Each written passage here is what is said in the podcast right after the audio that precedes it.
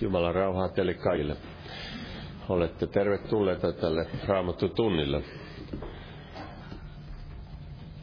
Saamme kokoontua Jeesuksen nimessä ja lauletaan yhdessä. Lauletaan ensin laulu 150. Voidaan kääntää katseemme taivaallisiin sinne päämäärään, johon me olemme matkalla.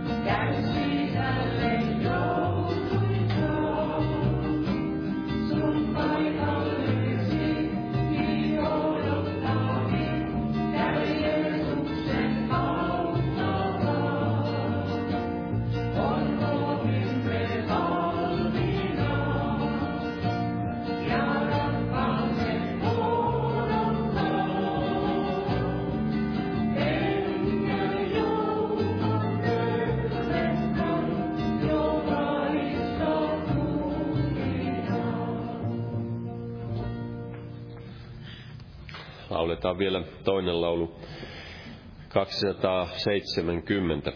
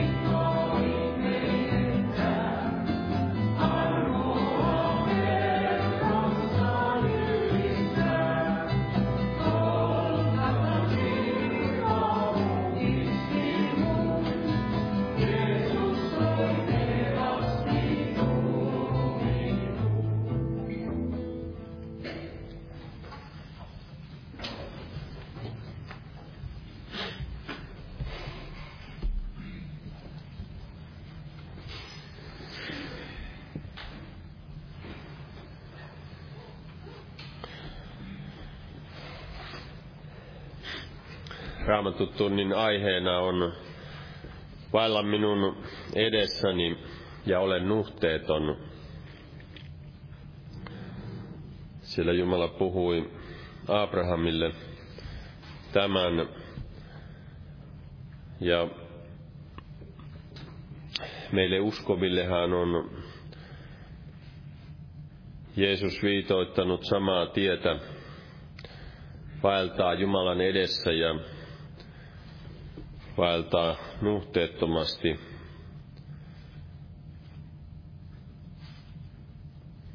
Siellä psalmissa 119, niin siinä ensimmäisessä jakeessa sanotaan, autuat ne, joiden tie on nuhteeton, jotka Herran laissa vaeltavat.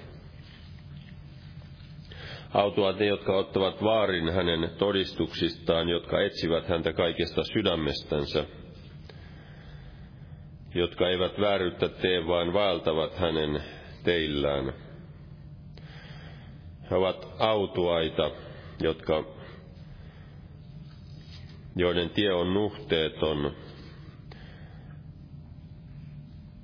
ja ottavat vaarin hänen todistuksistaan ja etsivät häntä kaikesta sydämestään. Ja vaeltavat hänen teillään.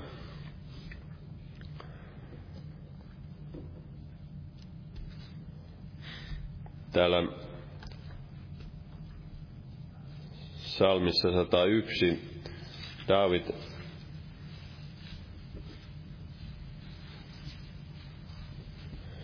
laulaa tässä virressään siitä alusta. Minä veisaan armosta ja oikeudesta, sinun ylistystäsi, Herra, minä laulan. Minä tahdon noudattaa nuhteetonta vaellusta, milloin tulet sinä minun tyköni. Minä tahdon vaeltaa huoneessani vilpittömällä sydämellä en kiinnitä silmääni siihen, mikä turmiollista on. Eksyttäväistä menoa minä vihaan, ei saa se minuun tarttua. Nurja sydän väistyköön minusta, pahasta minä en tahdo tietää. Joka salaa panettelee lähimmäistänsä, sen minä hukutan, jolla on ylpeät silmät ja kopea sydän, sitä minä en siedä. Maan uskollisia minun silmäni etsivät ja he asuvat minua lähellä. Joka valtaa nuhteettomuuden tietä, se on oleva minun palvelijani. Vilmi, vilpin tekijä älköön astuko minun, asuko minun huoneessani. Valheen puhuja ei kestä minun silmäni edessä. Hyvin selkeitä Jumalan sanaa David halusi vaeltaa Jumalan tahdon mukaan nuhteettomasti, vaikka hänkin poikkesi jossain vaiheessa, mutta sen jälkeenkin hän palasi jälleen tielle. Tässä sanalla tai toisessa Samuelin kirjassa vielä katsotaan siitä paria, että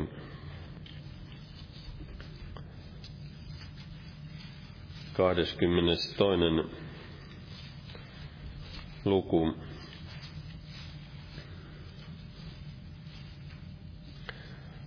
Siinä jakeessa 31 sanotaan, Jumalan tie on nuhteeton, Herran sana tules koeteltu, hän on kaikkien kilpi, jotka häneen turvaavat. Sillä kuka muu on Jumala paitsi Herra, ja kuka muu on pelastuksen kallio paitsi meidän Jumalamme. Se Jumala, joka on minun vahva turvani ja johdattaa nuhteetonta hänen tiellänsä. Herra tahtoo meitäkin johdattaa ja tässä sanotaan, että hän no, johdattaa nuhteetonta hänen tiellänsä. Luetaan vielä tuosta yksi jae Efesolaiskirjeestä. Siellä Paavali kirjoittaa viidennessä luvussa jakeessa 27.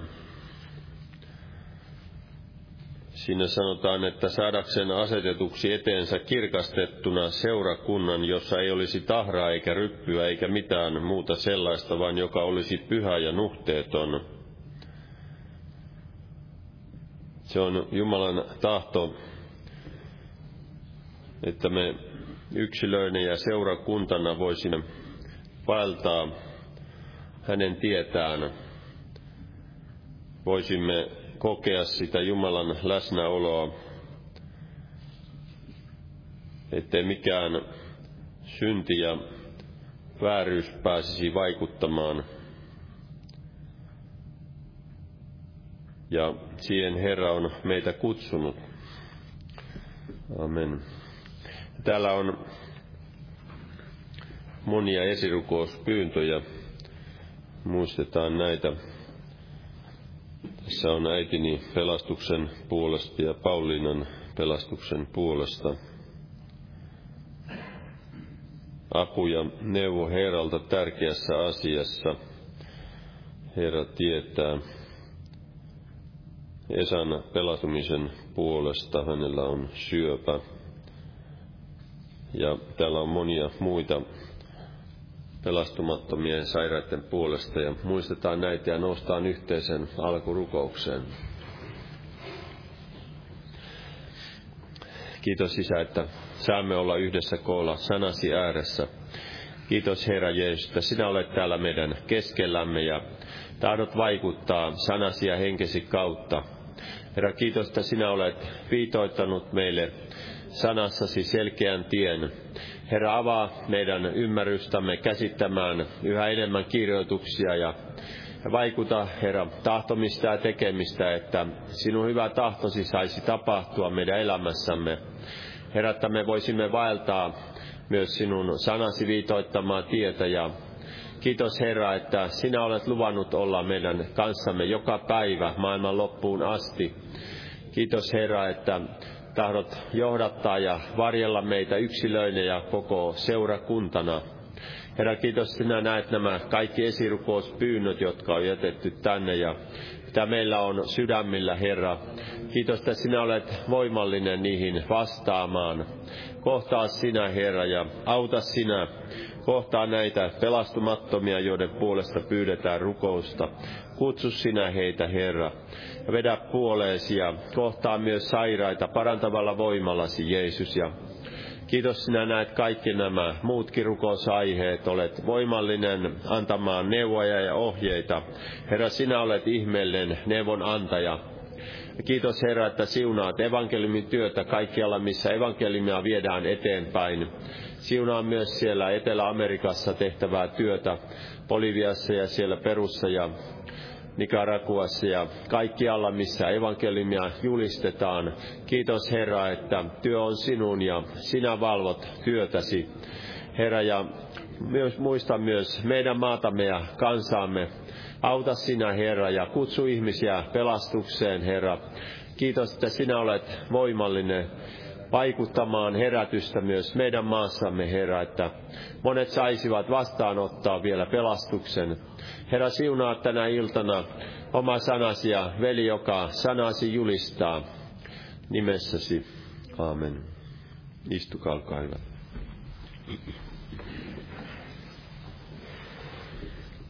Huomenna on jälleen evankeliointi-ilta ja perjantaina rukouskokous kello 19.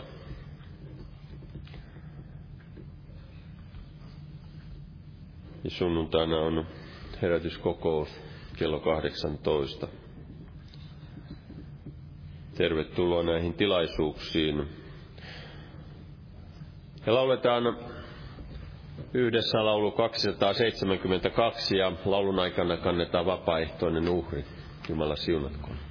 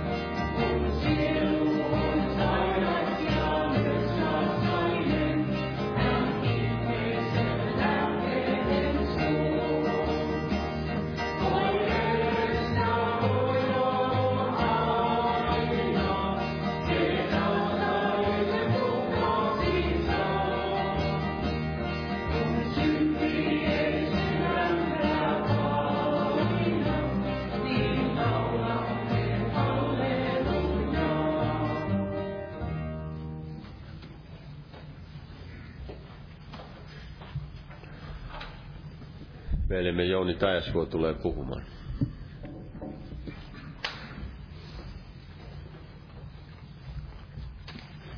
Joo, Jumalan rauha jokaiselle. Eli aiheena tämmöinen, kun vailla minun edessäni olen nuhteeton. Ja ei ole ihan ensimmäinen kerta, kun tästä aiheesta nyt puhut, puhun näillä, tällä samalla otsikolla ja katselin viimeksi niin kesäkuussa tänä vuonna. Mutta tota, aihe on varmasti hyvin tärkeä ja ajankohtainen jokaiselle meille. Niin kuin muistan tämä Leonard Ravenhill sanoi, että saarnaaja pitää jostakin aiheesta pitää 40 saarnaa, niin silloin hän oppii hallitsemaan aiheen ja toiset 40 saarnaa, niin aihe, aihe saa sitten hallita sitä saarnaajaa, mutta en tiedä voiko itseäni saarnaajaksi lukea, mutta kuitenkin niin varmasti näin on hyvä, että tämä aihe saisi yhtä lailla, että me hallitsemme tätä raamatusta, niin yhtä lailla, että se aihe saisi meitä itseämme hallita. Eli tota, aiheen antaa vailla minun edessäni olen nuhteeton. Niin kuin me tiedämme, Jumala sanoi Abrahamille tämän, tämän asian näin, ja Jumala oli kutsunut Abrahamin sieltä Kaldean uurista, niin kuin siellä Stefanus sanoi, että kirkkauden Jumala ilmestyy meidän isällemme Abrahamille. Ja yhtä lailla kirkkauden Jumala on ilmestynyt meille pojassansa Jeesuksessa Kristuksessa. Hän on se kirkkauden toivo. Ja kun meissä on tämä kirkkauden toivo Jeesuksen kautta, hän asuu meissä henkensä kautta, niin yhtä lailla sen näin soisi, Jumala soisi sen vaikuttava meidän sydämissämme sitä elämää, joka on hänen tahtonsa ja hänen sanansa kanssa sopusoinnussa. Kun me tiedämme Abrahamin elämässä kävi sillä tavalla, että kun hän odotti sitä luvattua jälkeläistä, niin siellä hän, hän sitten sortui tämmöiseen ihmismielen mukaiseen vaihtoehtoon, eli yhtyi siihen, vai mikä vaimo se oli, se sivuvaimo tai jalkavaimoksi kutsuttu, tai Saaran orjatar tai palvelija Haagari, niin hän sai siitä tämän jälkeläisen. Ehkä se vähän aikaa tuntui hänestäkin hyvältä, että nyt sitten se Jumalan lupaus toteutui, mutta varmasti se hänkin elämässään vaikutti sen, että, että hän huomasi vähitellen, että ei tämä nyt ihan mennytkään vissiin niin kuin Jumala tahtoi. Ja me näemme, voimme laskea niistä vuosista, niin siinä meni noin 13 vuotta näiden kahden luvun välillä, 16 ja 17 luvun välillä, ennen kuin Jumala uudestaan puhui Abrahamille. Eli siinä oli varmasti aikaa miettiä ja ehkä jopa käydä niitä sakkokierroksia, en tiedä miten hänen kohdallaan oli, mutta yhtä lailla meidänkin elämässä, jos me poikkeamme siltä Jumalan viitottamalta tieltä, niin tulee sitä hiljaisuutta Herran puolelta. Eli vaeltakaa tai vaeltakaamme näin Herra edessä nuhteettomasti. Ja se on tämmöinen raamattullinen periaatekin, niin kuin siellä sanotaan, että vanhurskas vaeltaa nuhteettomasti, onnelliset ovat lapset hänen jälkeensä. Ja niin kuin velikin otti sen kohdan, että autoat ne, jotka nuhteettomasti vaeltavat. Eli näin meitä kutsutaan siihen.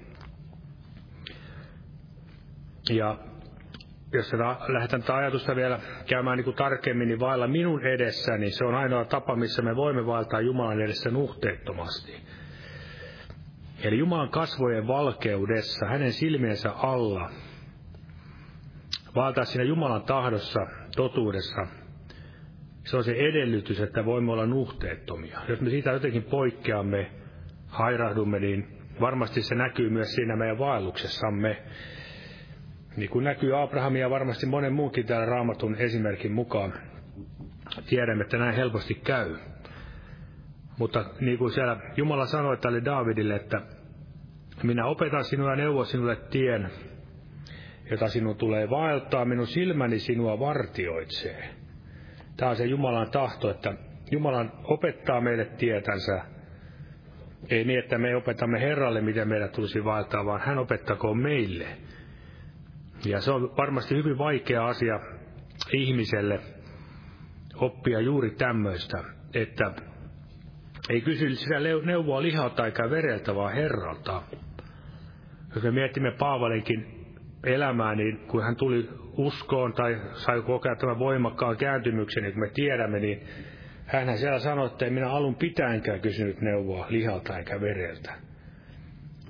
Eli vaikka hänestä olisi varmasti tämän ajan uskovaiset tehnyt tämmöisen sensaatiomaisen julkiksen, kun niin valtava se hänen kääntymyksensä oli, mutta hän valitsi sen toisen tien ja meni sinne erämaahan etsimään Jumalan kasvoja.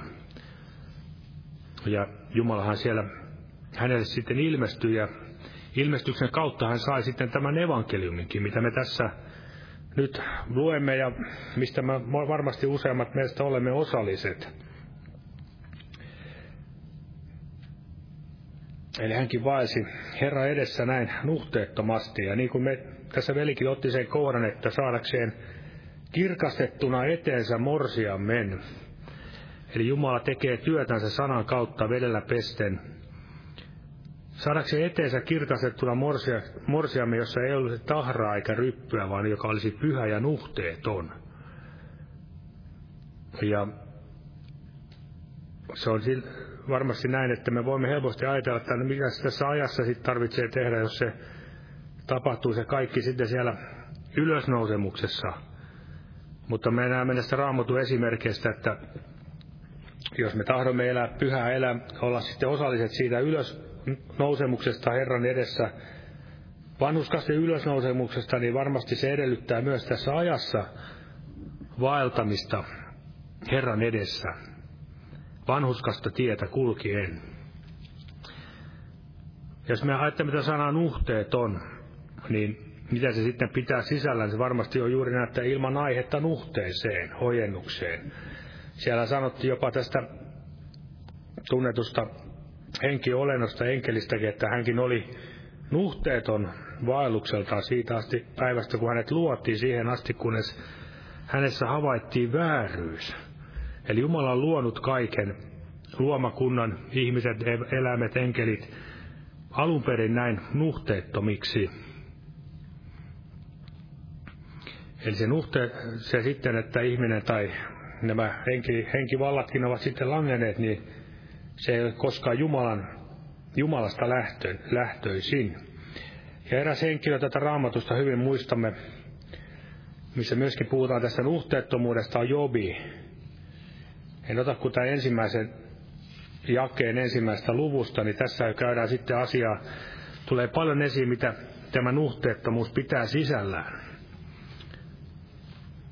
Tässä sanottiin näin, että uusin maassa oli mies, jonka nimi oli Job. Tämä mies oli nuhteeton ja rehellinen, pelkäsi Jumalaa ja karttoi pahaa. Eli tätä pitää ajatus nuhteettomuudesta sisällään. Rehellinen pelkäsi Jumalaa, karttoi pahaa. Ja niin kuin näemme, niin onnelliset ovat lapset hänen jälkeensä. Eli Herra siunasi kyllä Jobia kaiken sen koettelemusten jälkeenkin. Ja myöskin Paavalista me, Paavalin oma todistus oli siellä tessalonikalaisille, että kuinka pyhät ja oikeamieliset ja nuhteettomat he olivat. Hän ja hänen nämä kanssapalvelijat siellä, veljet, siellä tessalonikalaisten joukossa – Eli sille se ei ole ihan miten vaan, että miten me saamme vaeltaa, jos me evankeliumin asiallakin olemme, vaan niin siellä raamatussa sanotaan, että olkaa viisaat ulkopuolisia kohtaan. Että ei olla niin hengen, ns. hengen valtaamia, että käyttäydymme jotenkin sopimattomasti.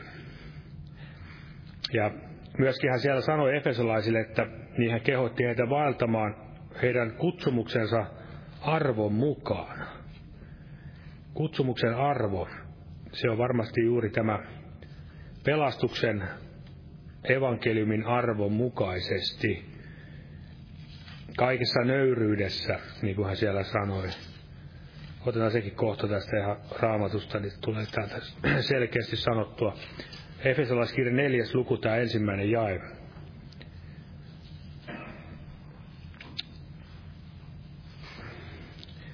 Niin kehotan siis minä, eli Paavali, joka olen vankina Herrassa teitä valtavaa, niin kuin saamanne kutsumuksen arvo vaatii.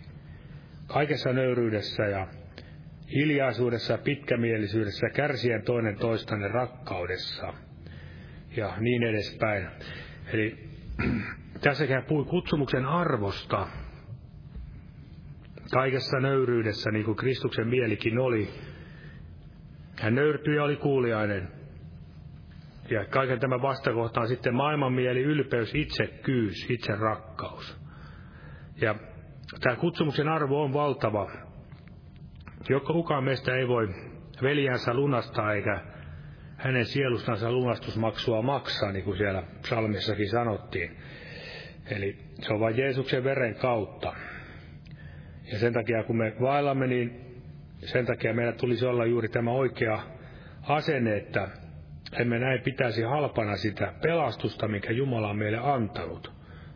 Vaan olisimme, niin kuin siellä sanotaan, valittu suku, kuninkaallinen papisto, pyhä heimo. Niin kuin Pietari tämän asian toi esille. Omaisuus, kansa, pappisvaltakunta, pyhä kansa, niin kuin Jumala itse sanoi Mooseksen kautta Israelin kansalle siellä erämaassa. Ja tämä kutsumuksen arvoa, niin sitä voi jokainen miettiä, että minkä hinnan on valmis maksamaan uskostansa.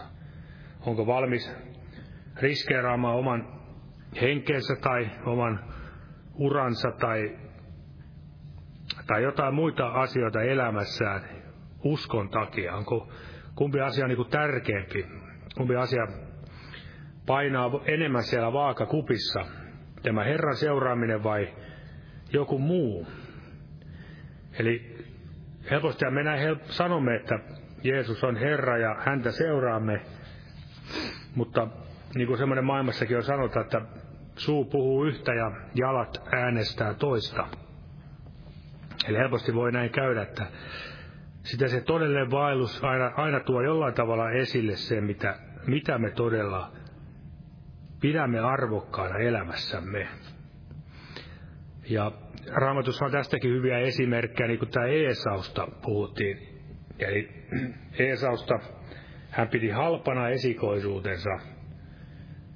Hän ei siis antanut sille kovin suurta arvoa, ja sitä joutuu tämänkin asian kuitenkin, tämän asian eteen joutui.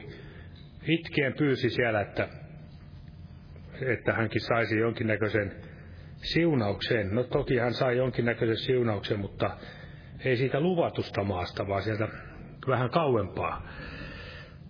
Ja en tiedä, nämä, jotka on tutkinut näitä raamatun kansojen historiaa, ovat sanoneet, että tämä Eesaun suku, se olisi kokonaan pyyhitty pois maailman kartalta, niin kuin moni muukin näistä, näistä, näistä eri heimoista, mitä siellä asui siellä vanhakin liiton aikana, siellä Israelin maassa, tai Kaananin maassa vielä ennen kuin siitä tuli Israelin maa.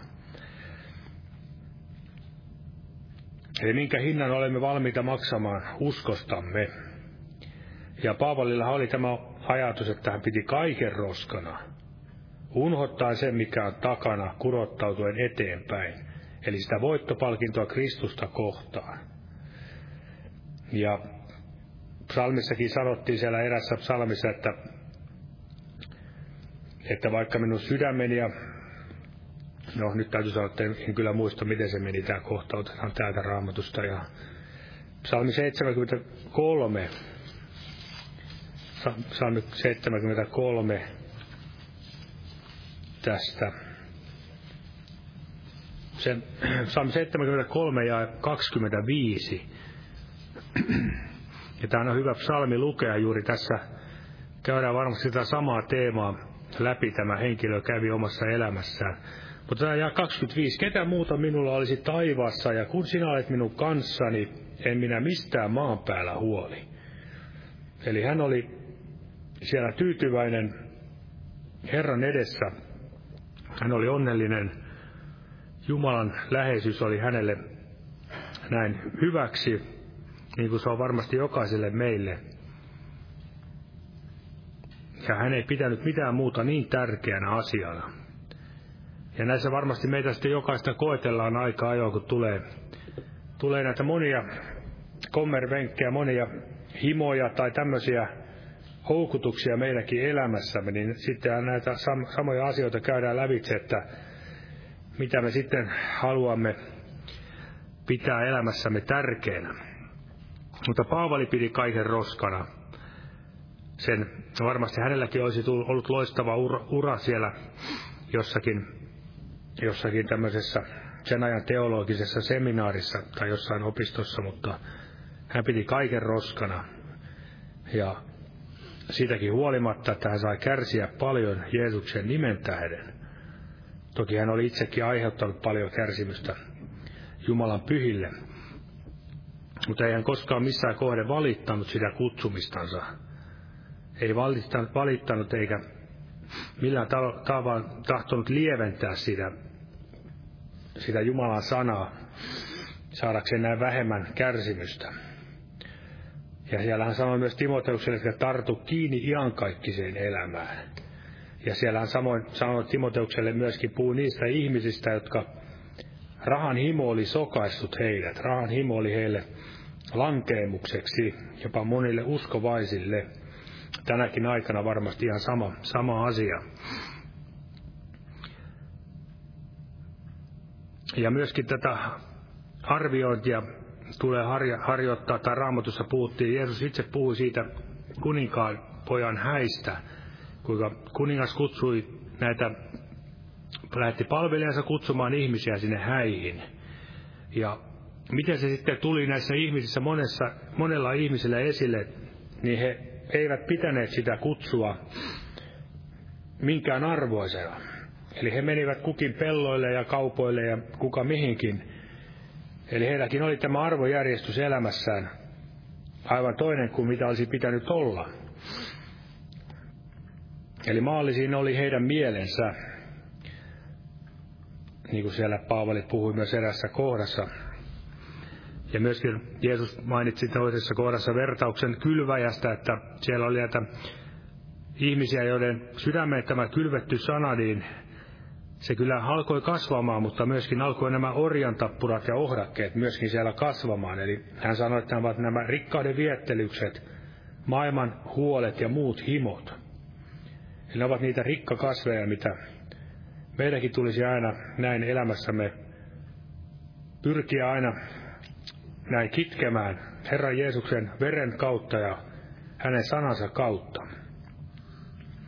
Ja vielä tästä samasta aihepiiristä, niin Jeesushan puhui tälle Sardeen seurakunnalle, Sardeen seurakunnalle tämä yhden, yhden jakeen otan täältä ilmestyskirjasta kolmannesta luvusta.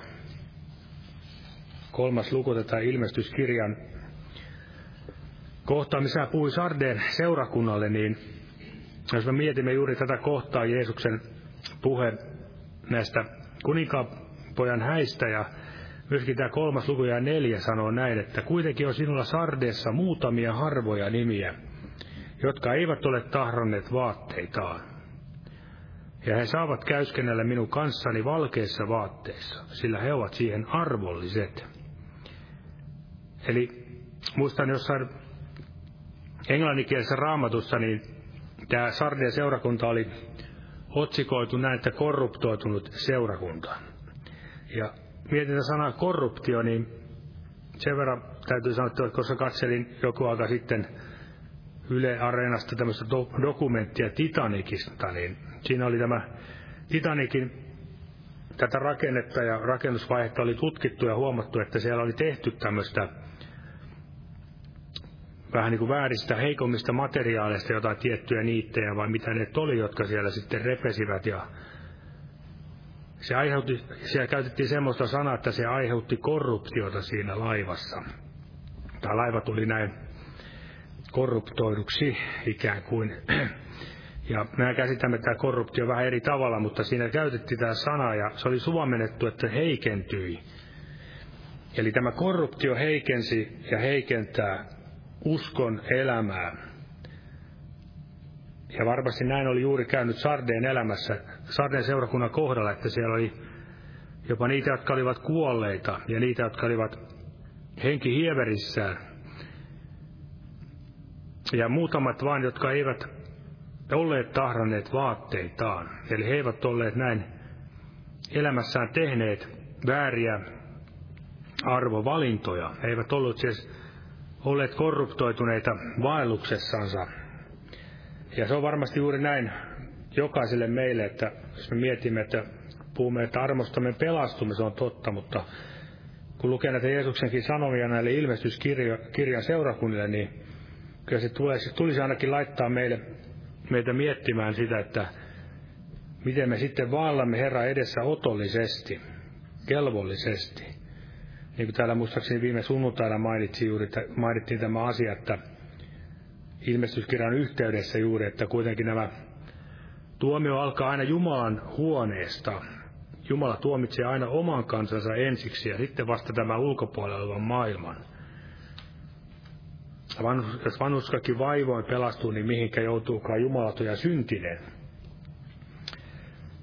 Eli semmoinen lääke, mikä varmasti meille tekee me, meistäkin nuhteettomia, juuri tämä Herran pelko. Että meillä olisi tämä sama mieli kuin Jeesuksella, että hän halajaa Herran pelkoa.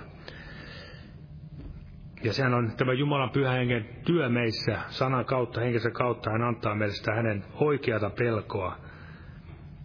Ja meissä on varmasti monennäköistä pelkoa, saattaa olla juuri tämmöistä ihmispelkoa ja arkuutta, mutta varmasti se oikea pelko olisi ensin kaikkea, ennen kaikkea Jumalaa pelkäisimme. Niin kuin Jeesusistakin sanottiin, että hän näin vihasi laittomuutta ja rakasti vanhuskautta. Ja hänen rukouksensa kuultiin hänen Jumalan pelkonsa tähden. Ja myöskin siellä sanottiin, että hän, hän oli myöskin täynnä tätä iloöljyä. Eli se, että ihminen pyhä, elää pyhää elämää Herran tahdossa, Herran pelossa, niin sehän ei millään tavalla vaikuta hänessä, että hän on iloton ja apaattinen, semmoinen masentunut, vaan hän on niin kuin siellä edessä laulussa kysytään, että oletko rohkea, onnellinen. Niin varmasti näin, joka Herran tahdossa vaeltaa, niin saa kokea juuri tätä. Hänellä on se ilo Herrassa. Eli saako meissäkin vaikuttaa Herra tätä Herran pelkoa, joka on pahan vihaamista, mutta vanhuskauden rake, rakastamista. Ja siellä Jeesuskin sanoi, että autoit ovat ne, jotka isoavat ja janoavat vanhuskautta. Ja vanhuskauteen varmasti liittyy juuri tämä ajatus siitä Herran pelosta. Että ei vain ajatella, että autot ovat ne, jotka isoavat, janoavat henkeä tai tällä tavalla, koska ihminen voi janota vaikka mitä henkeä, mutta jos siinä tämä Jumalan sana ja Herran pelko ja vanhuskaus, niin varmasti se on juuri tätä oikeaa Jumalan antamaa pyhää henkeä, joka kirkastaa aina tätä Jumalan sanaa. Ja sitten vielä tämä ajatus myöskin tästä Jumalan nuhteettomuudesta, tai tiestä, että kun me vaalamme nuhteettomuuden tietä, niin siihen sitten kuuluu myös varmasti, että Jumala myöskin nuhtelee meitä, kurittaa, niin kuin siellä monessa kohdassa sanotaan. Yhtä lailla hän nuhteli ja kuritti näitä vanhuskaita pyhiä ihmisiä, mitä raamatun lehdiltä löydämme, niin ei se tulisi varmasti meitäkään ihmettää, jos mekin aika, aika ajoin saamme sitten vähän tätä sapiskaa Herralta. Eli se kuuluu tähän asiaan, koska Raamattu sanoo, että ne, jotka, joita Herra rakastaa, hän kurittaa ja nuhtelee.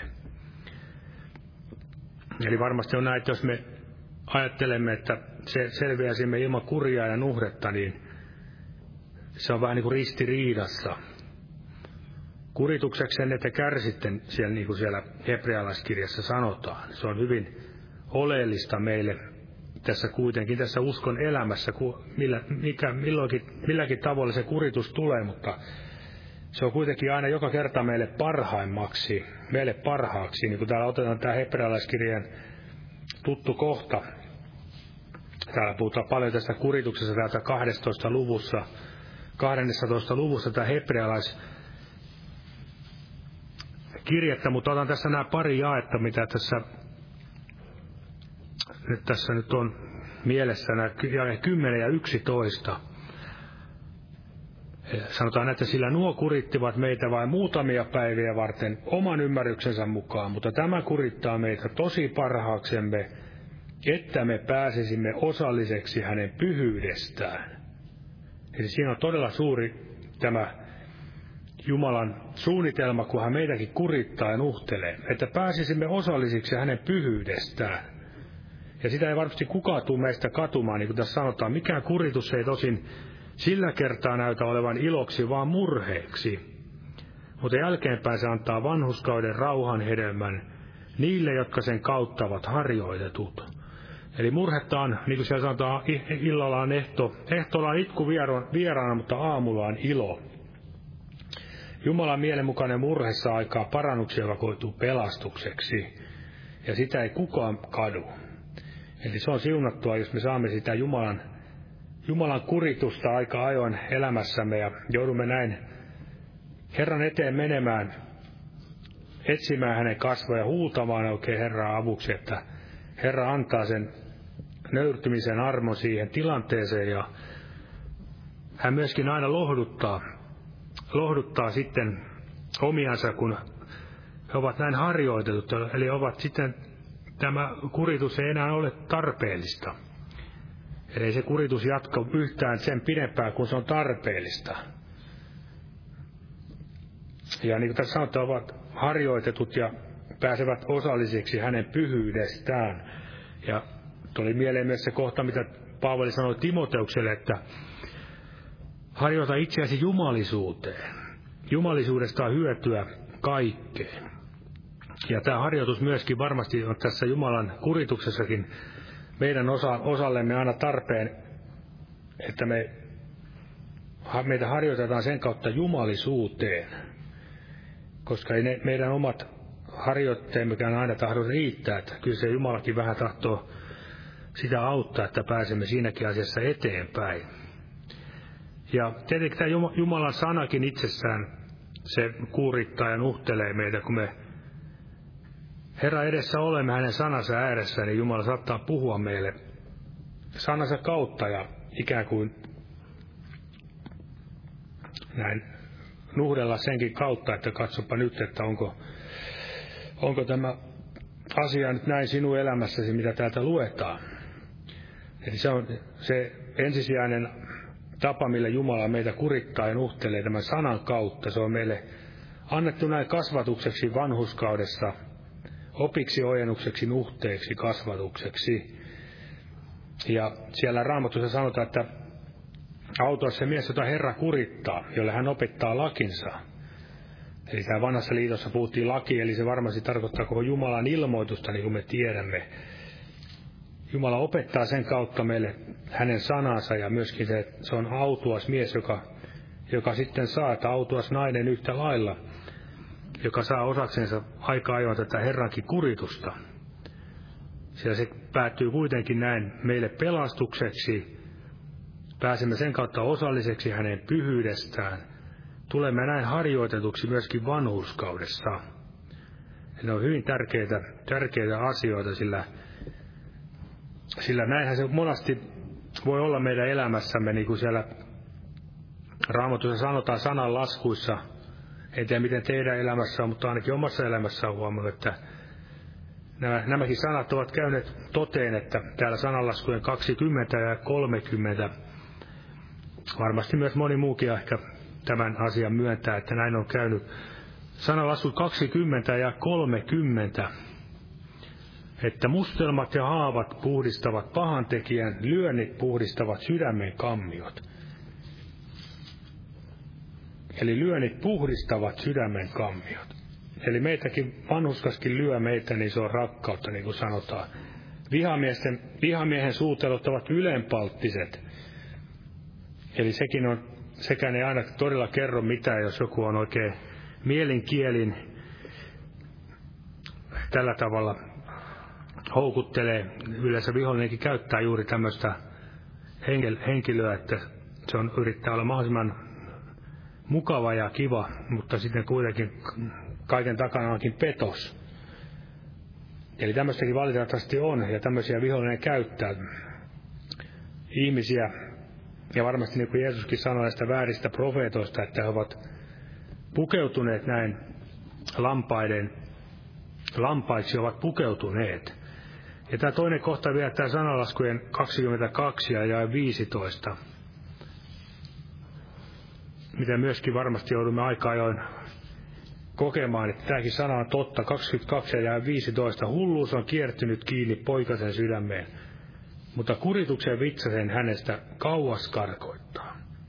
Eli helposti hulluus, kaikki se maailmallisuus kiertyy meidän sydämeen. Ja siellä jo Daavidkin sanoi, että Herra, sinä tunnet minun hulluuteni, eikä minun vikani ole sinulta salassa. Eli näitä asioita Jumala myös käyttää meitä, että me oppisimme vaeltamaan nuhteettomasti. Ja myöskin sananlaskuun saatan tämän kohdan täältä tähän ihan, ihan lopuksi 28 ja jae Eli sananlaskujen 28. luku, eli 28 ja jae 18. Eli 22 ja 18. Nuhteettomasti vaeltavainen saa avun, mutta kahdella tiellä mutkittelija kerralla kaatuu. Eli nuhteettomasti vaeltavainen saa avun. Ja tästä meillä on raamatussa esimerkki, että Jumala ei todella hylkää vanhuskasten rukouksia, ei hylkää meitä, kun me huudamme häntä avuksi, vaan hän tahtoo aina ojentaa sen auttavan kätensä meidän puoleemme. Kun me näin koko sydämestämme hänen, hänen puolensa aina käännymme, niin varmasti saamme avun elämässämme, että voimme jatkaa sitä uskon vaellusta nuhteettomina ja voimme kasvaa siinä vaelluksessa, ottaa opiksi niistä virheistä, ettei aina tahkota samaa asiaa uudelleen ja uudelleen, että sekin on ikävä, näin käy, mutta Herra viekö näistä meitä jokaista omassa elämämme näissä taisteluissa niin eteenpäin, että me niistä ottaisimme opiksi, jos Herra välillä meitä nuhtelee, että meistä todella, mekin jokainen olisimme niitä nuhteettomia lapsia hänen edessään ja saisimme eränä päivänä siellä kirkastettuna myöskin iloita ja riemuita siitä pelastuksesta. Eli kaikki päättyy kuitenkin sinne riemuun ja kunniaan, jos me Herrassa näin loppuasti pysymme. Amen. Ei tässä enempää tänä, tällä iltaa, mutta nostaa pyytämään siunasta tälle loppukokoukselle. Kiitos Herra Jeesus, että saamme olla tässä sinun edessäsi ja kiitos tästä sanastasi, jonka näin Herra meille tänä iltana tahdot antaa ja auta sen kaiken tavoin sulautua meissä ja tehdä sitä työtä ja että elämässämme muistaisimme nämäkin sanat, kun meitä, meitä koetellaan ja ojennetaan ja nuhdellaan ja kasvatetaan vanhuskauden tiellä, Herra. Kiitos, että se on siunattu tie ja se päättyy siihen kirkkauteen ja kunniaan, iloon ja riemuun, Herra Jeesus. Kiitos siitä, että sinä et hylkää omiasi koskaan, missään tilanteessa, Herra, ja auta meitä vaeltamaan niin kuin Abrahamkin vaelsi nuhteettomalla sinun edessä ja pysymään sinun valkeudessa ja menemään eteenpäin uskon tiellämme ja sinua tänä iltana jokaista tänne tulijaa ja vedä puoleesi ihmisiä, jotka eivät sinua tunne ja pois poikenneita ja kohtaa myös sairaita, väsyneitä, uupuneita ja muista kaikkia veljiä ja siskoja, Herra, ja että kaikki saisimme näin kasvaa sinun tuntemisen kautta ja vielä moni ihminen saisi kääntyä sinun puoleesi, Herra Jeesus.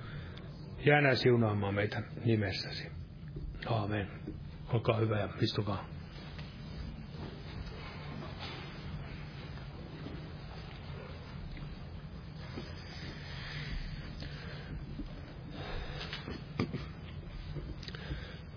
Lauletaan vielä yhdessä laulu 629.